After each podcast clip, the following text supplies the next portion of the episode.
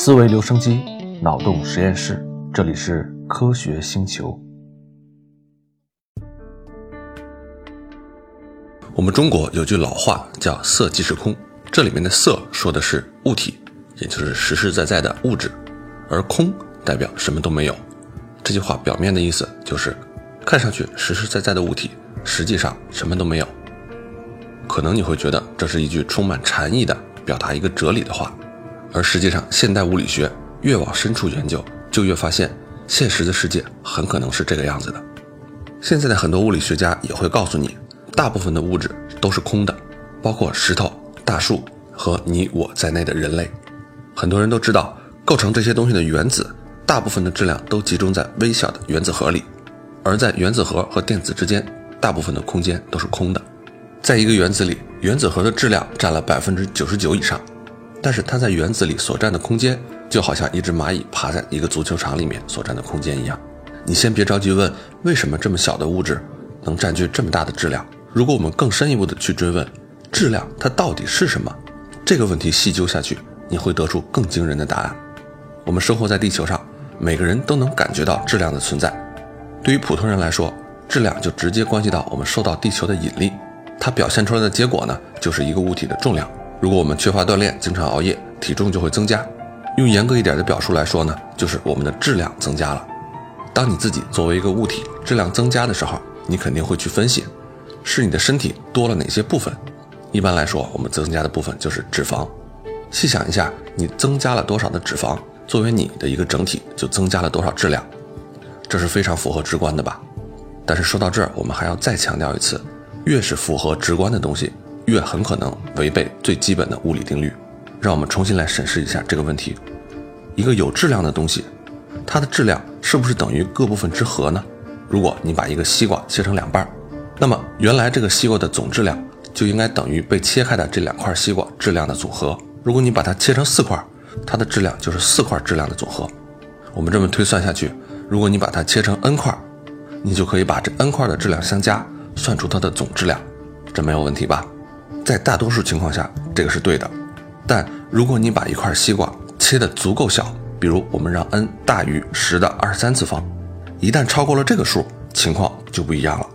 我先告诉你原因：原来这块西瓜的总质量不仅仅包括它各个部分的质量，还包括使这些部分维持在一起的能量。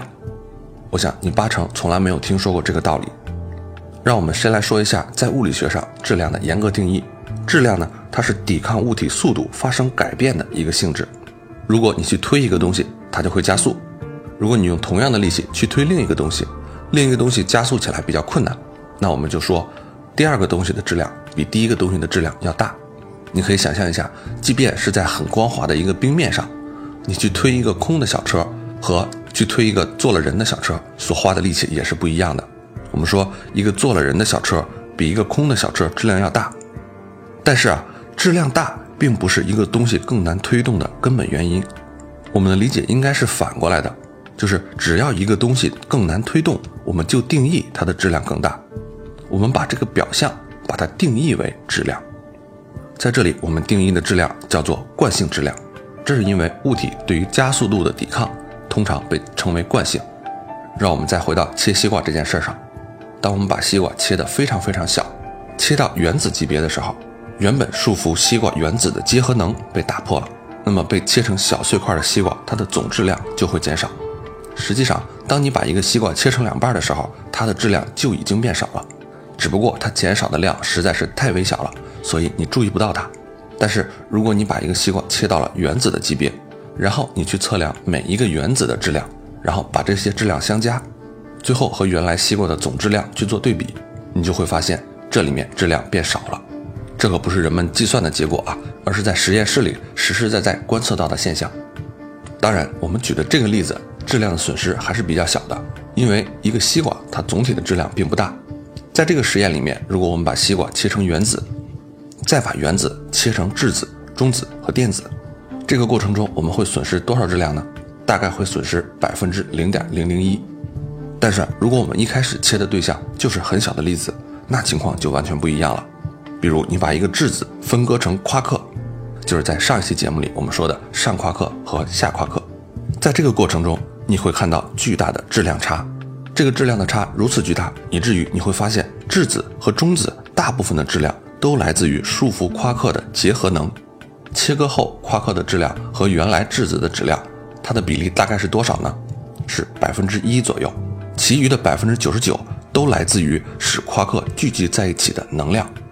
换句话说啊，储存在粒子之间这些结合键中的能量，比物体各部分的质量的总和要大得多得多，要大两个数量级这么多。这可完全不符合人们的直觉啊！你想，你拿起三个乒乓球，然后分别测量它们的质量。这三个乒乓球质量一共是多少？然后你就可以直接计算出三个乒乓球总共的质量。这很简单，对吧？可是如果你把这三个乒乓球放到一个能量非常大的炉子里，然后用非常大的能量把这三个乒乓球挤压在一起，变成一个新的小球，你就会突然发现，这个新的小球它的质量比原来三个乒乓球加起来要大很多很多。这里的原因就在于，新的小球质量不仅来自于原来乒乓球的质量，还来自于把它们束缚在一起的能量。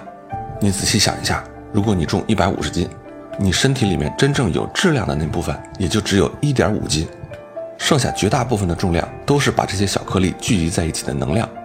这么想一下，你会不会觉得特别的奇妙啊？那么科学家到底知不知道为什么我们的质量大多数来自于这些能量呢？说实话，不知道。科学家们真的不知道这种能量为什么会影响物体对力的反应。你推一个物体的时候，只会直接感受到它物质的重量。而不会感受到它里面的能量，这个就是质量最大的谜团。尽管我们可以测量一个物体的质量，但我们真的不知道惯性是什么，也不知道它和质量、能量之间为什么有这种奇特的联系。这个就像我们知道光速是这个宇宙的极限，但我们不知道为什么要有这种极限，是谁设置的这个门槛。好，说到这儿，你的大脑可能已经受到一轮暴击了。让我们再让暴击来得更猛烈一些。前面我们说质子和中子可以分解成上夸克、下夸克，但是啊，你要知道这个夸克它可不是什么具体的东西，实际上根本就没有所谓东西这样的东西。到了夸克这个级别，实体的东西在物理概念里都压根儿是不存在的。在我们目前的理论里，粒子啊实际上是空间中不可分割的一个点，在理论上它们处在三维空间一个无限小的位置上，它的体积是零，也就是它没有大小。你想，没有大小意味着什么呢？我们每一个人都是由粒子构成的，但是每一个粒子所占的空间又是零，这可不意味着物体的大部分是空的，而是说物体的整个就是空的。你再转动一下脑筋，我们说物理学中没有东西这个定义是什么意思？你想，一个东西它有质量有体积，质量除以体积就是它的密度，对吧？那现在如果你问一个电子它的密度是多少呢？这个问题就没法回答了。为什么呢？一个电子它是有质量的，但是它的体积又是零。我们用质量除以体积，上小学的时候你就知道，零是不能作为分母的。也就是说，一个电子的密度它是没有定义的。我们再来看一看夸克。上一期的节目我们给你列了一张夸克的表，在这张表格的第一行、第一列和第三列分别是上夸克和顶夸克。这两个夸克啊，它们带的电荷相同，自旋的情况也相同。它们所受到的基本力也相同，它们只有一个物理量不相同，就是质量。它们的质量差了多少呢？顶夸克的质量是上夸克的七万五千倍。如果你作为一个常规的物质去理解它，那你就会想，那肯定是顶夸克的密度大嘛。但是在物理学的定义里，它们所占有的空间都是零，那这就怪了。为什么它们中有一个质量那么大，而另外一个却不包含更多的物质呢？这个问题之所以看起来这么挠头。这是因为粒子不是像我们日常生活中理解的任何东西。当你用看待日常物体的目光去看待基本粒子的时候，就会出现这样的悖论。我们很容易把粒子想象成一个微小的小球，它有一定的体积，也有一定的质量，甚至啊，搞不好还有一定的颜色。但其实真实的粒子并不是这样的。我们甚至不知道真实的粒子它到底是什么样子的。因为你要知道一个物体是什么样子的，你总得看到它吧。但是，当我们把一个粒子拆分成非常小的颗粒的时候，它的直径比光的波长还要小很多很多很多倍，我们根本就没法通过发射一道光来看到它。那么，如果你非要问一个基本粒子它到底是一个什么样子呢？这个问题不仅物理学家没法回答，甚至也是没有意义的。在量子力学里面，这些微小的粒子是在一个怪诞的场里面的一个小波动，这个波动是弥漫在整个宇宙里的。这就意味着小球模型根本就解释不了它们遵循的规律。比如一个粒子所处的位置，它是遵循概率的，你可以有百分之九十九的概率在你的房间里找到这个粒子，也有非常低的概率，比如百分之零点零零零零零零零一这样小的概率，你可以在宇宙的尽头发现它。我们这里说的发现可是在同一个时间里啊。再比如一个微小的粒子，可以有一定的概率穿过任何物体，比如你家里的墙壁和门，出现在你屋子的外面，而不需要借助任何的外力。微小粒子的行为实在是太奇怪了。在现代物理学的研究里啊，粒子的模型早已经失效了。比如说，一个光子它是没有质量的，所以它才可以达到光速。但是一个光子它既没有体积也没有质量，它又怎么可能是一个东西呢？如果你在脑子里就要求一个东西它必须有物质，也就是必须有质量，那你必然会得出一个结论：没有质量的粒子是不存在的。但是啊，让我们把脑洞打开一点。如果说质量不是物体内在的一个属性，而是我们给它贴上的一个标签呢？再强调一遍，这个观点的转变非常重要。如果说一个质量不是一个物体内在的一个属性，而是我们人类人为的给它贴上的一个标签呢？你可能会觉得这么去想象质量非常的困难，但其实，在其他的领域，我们早已经这样做了。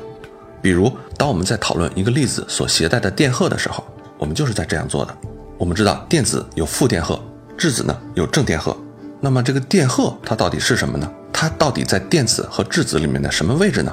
这个电荷是被携带在电子的表面，还是它的内部？是什么东西把电荷给了电子呢？既然电子的体积已经是零了，它有那么多的空间来容纳这个电荷吗？实际上并没有人去问这些问题，因为电荷并不是电子所携带的真实的东西，它只是我们观察电子的时候发现的一个现象。然后我们把这个现象贴上了一个数学的标签这就好比你看到一个香蕉是黄色的，你不会说这个香蕉携带了某种黄色的物体，而是我们先观测到了香蕉的颜色，然后给这个颜色贴上了一个标签而已。如果你用同样的方式来思考质量，就说得通了。如果说电荷意味着一个粒子可以受到电场的影响，那么质量就意味着一个粒子它可以受到重力场的影响。一个物体的电荷数。就决定了它在同样的电磁场里面会受到多强的作用力。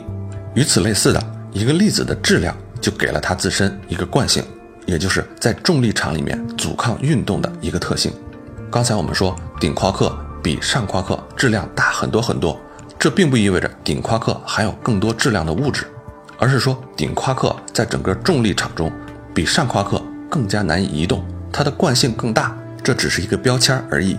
说到这里面，我们就要说到一种新的东西了，它的名字很酷，叫希格斯玻色子。在说这个希格斯玻色子之前，我们还要说一下传递力的粒子。在上一小节我们说，物质被分为十二种基本粒子，它们都是属于物质这个范畴的。但是我们的宇宙里面，除了实实在在的物质，还存在四种基本的力。复习一下，这四种基本的力就是引力、电磁力、强合力和弱合力。那这四种基本的力是通过什么东西传递的呢？科学家们发现啊，传递力也是需要粒子的。打个比方，比如一个上夸克在和一个下夸克在互相扔篮球，上夸克扔出了一个篮球，就会把下夸克往外推一点。在这个过程里面，上夸克和下夸克并没有直接接触到对方，他们是通过扔篮球来传递彼此的作用力的。当然啊，这还是说我们用宏观世界的比喻来打比方，真实的世界可并不是严格这样的。那么传递力的粒子都是什么呢？人们发现，传递电磁力的粒子就是光子，传递强合力的粒子呢叫做胶子，传递弱合力的粒子呢叫玻色子。它又分 W 玻色子和 Z 玻色子。人们一直没有找到传递引力的粒子，但是啊，人类就是特别擅长列表格嘛。他们列出了一个表格，发现这个位置差一个粒子，于是大家就去拼命的找它。所以当希格斯玻色子发现的时候，《纽约时报》就称。这是科学进程可以提供给现代文明的最好例证。人类用科学理论列出了一张表格，当我们还根本没有发现一个粒子存在的时候，就预言了它的存在。这也证实了寻找规律的过程可以引导人们理解宇宙。那么，寻找希格斯玻色子的过程，我们就不详细说了。这个过程非常的曲折。简单来说，这个想法来自于对传递力的粒子，比如说刚才我们说的光子、玻色子等等，对这些粒子的规律研究发现。它们有的东西没有质量，比如光子，而有的东西呢质量却非常大，比如玻色子。那它们都是用来传递力的，为什么有的没有质量，有的质量却很大呢？一位叫彼得·希格斯的科学家和其他几位物理学家研究了好长一段时间，终于啊，在数学上找到了一个自圆其说的办法，也就是纯粹用数学的方式加一些参数进去。他们给方程里面添加了一个粒子，也就是希格斯玻色子，又添加了一个力场。这个力场呢，有点类似于电磁场，人们就把这个场命名为希格斯场。然后呢？他们把质量当做粒子的标签儿，这个标签定义了有的粒子的质量比其他粒子的大。但是再强调一次啊，这只是人们在数学上的定义，这并不意味着人们发现了某些粒子比另外一些粒子多了些东西。我们尽量用你能听得懂的话来解释一下这个希格斯场。它假设啊有一个弥漫在整个宇宙的力场，这个力场呢它的作用不吸引或者排斥任何东西。它唯一的作用就是使粒子更难加速或者更难减速。这个力场所表现出来的效果就是物质的惯性质量。那么一个粒子与这个力场相互的作用越多，它表现出来的惯性也就越大。一个粒子和希格斯场相互作用产生的惯性，也就是这个粒子的质量。有些粒子和这个场的作用比较强，这就意味着它们要费很大的力气才能加速。那这些粒子的质量就比较大。也有一些粒子呢。几乎不受到这个场的影响，所以它能轻松的加速。这些物体表现出来的就是几乎没有质量。希格斯场这个理论也是挺鸡贼的。当我们问为什么不同的粒子会有不同的质量呢？那希格斯理论给出的解答就是因为希格斯场对它们的影响不一样嘛。那你如果深问一下为什么希格斯场对不同粒子的影响不一样呢？哎，他就说了，这个是不同粒子自带的一个性质。这个其实有点像把一个问题转换为另一个问题了。我们还是没有得到最根本的答案。这个理论并没有告诉我们物质粒子的质量遵循一个什么样的规律，为什么不同粒子它的质量不一样？这就好像每种粒子它的质量是随机贴上去的一个标签，即便它们的质量都变了，整个理论框架也不会出现问题。当然，如果某些粒子真的变得更重了或者更轻了，那我们的宇宙肯定就不是现在这个样子了。但是，如果我们仅就希格斯理论本身来说，物质粒子的质量。就是随意设定的一个参数，想取什么值就取什么值。你还记得上一小节我们说的那张表格吗？当一些粒子呈现某一种规律的时候，它很可能是由更基本的粒子构成的。也许未来的科学家能够发现更基本的粒子和更基本的规律，是这些规律让我们的夸克呈现出不同的质量。只不过目前这些规律我们没有发现而已。打个比方，一个人可能不理解为什么一瓶饮料是苹果味的。而另外一瓶饮料是桃子味的，但是另外一个对饮料的配比非常了解的人就会知道，这只是因为不同饮料里添加了不同的香料而已。那么说完了惯性质量，我们再来说一说引力质量。测质量有两种方法，第一种就是测量它的惯性，也就是我们去推它，看一个物体是不是容易被加速。还有一种更简单的方法，就是我们直接用秤来测量它的重量。这个在本质上啊是测量地球对一个物体的吸引力的大小。一个东西的质量越大，地球对它的吸引力就越强。让我们再回看一个粒子的情况，你可以把引力想象成电荷。当两个粒子有电荷的时候，它们就能相互吸引。这个电荷数量越大，它们相互吸引的作用力就越强。同样呢，当两个粒子有质量的时候，它们相互之间的引力呢就和质量成正比。那我们说，引力质量和惯性质量它到底是不是一回事儿呢？从本质上讲，它们可真的不是一回事儿。在我们的理论和想象里，惯性质量是希格斯场对一个粒子的影响，它说明的是一个粒子在希格斯场这一锅大胶水里面和这些胶水发生作用力的强或者弱。当一个粒子被这个胶水粘住的时候，它就更难加速；当一个粒子很光滑，不怎么被这个胶水粘住的时候，它的惯性质量就低。那么引力质量和惯性质量可是不一样。因为我们在这个理论里面引入的场都是不一样的，在这里我们引入的是一个引力场的概念，在这个场里面，一个粒子的质量大小是它受到另外一个物体吸引力的强弱的一个表现。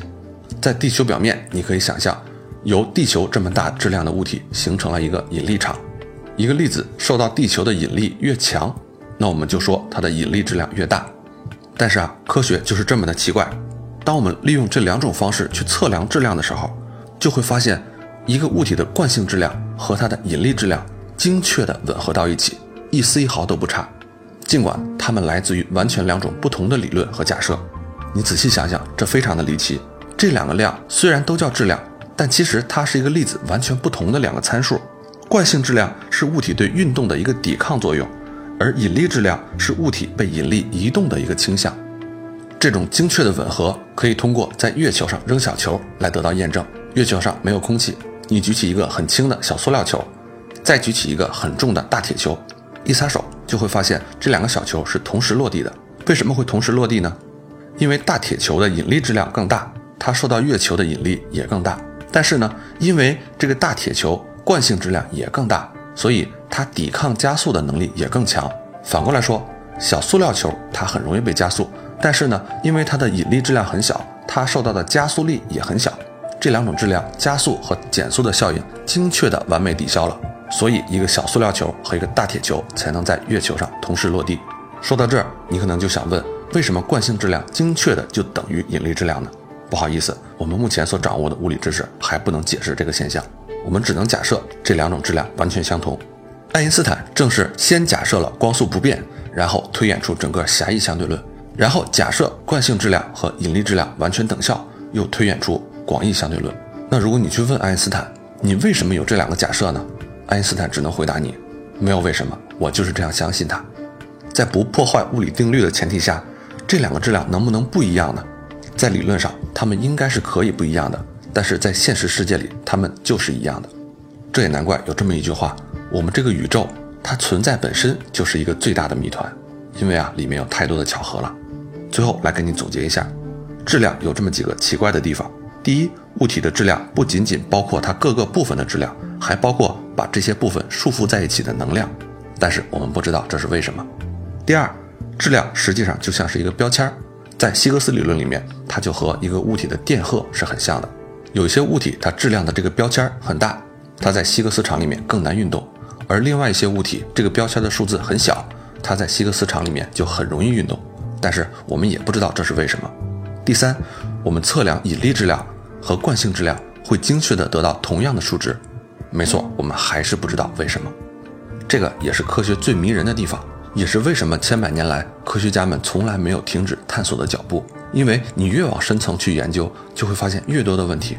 人们在探究这些问题的过程中，会经常得到一些意外的答案。也许有一天质量的谜团被我们破解的时候，我们会意外的发现其他更了不起的理论呢。好了，这一小节关于质量我们就说这么多。在讲述的过程中，我们提到了引力质量和惯性质量。那么引力其实也是一个充满谜团的东西。下一期节目，我们就来聊一聊引力的谜团。科学星球，我们下期再见。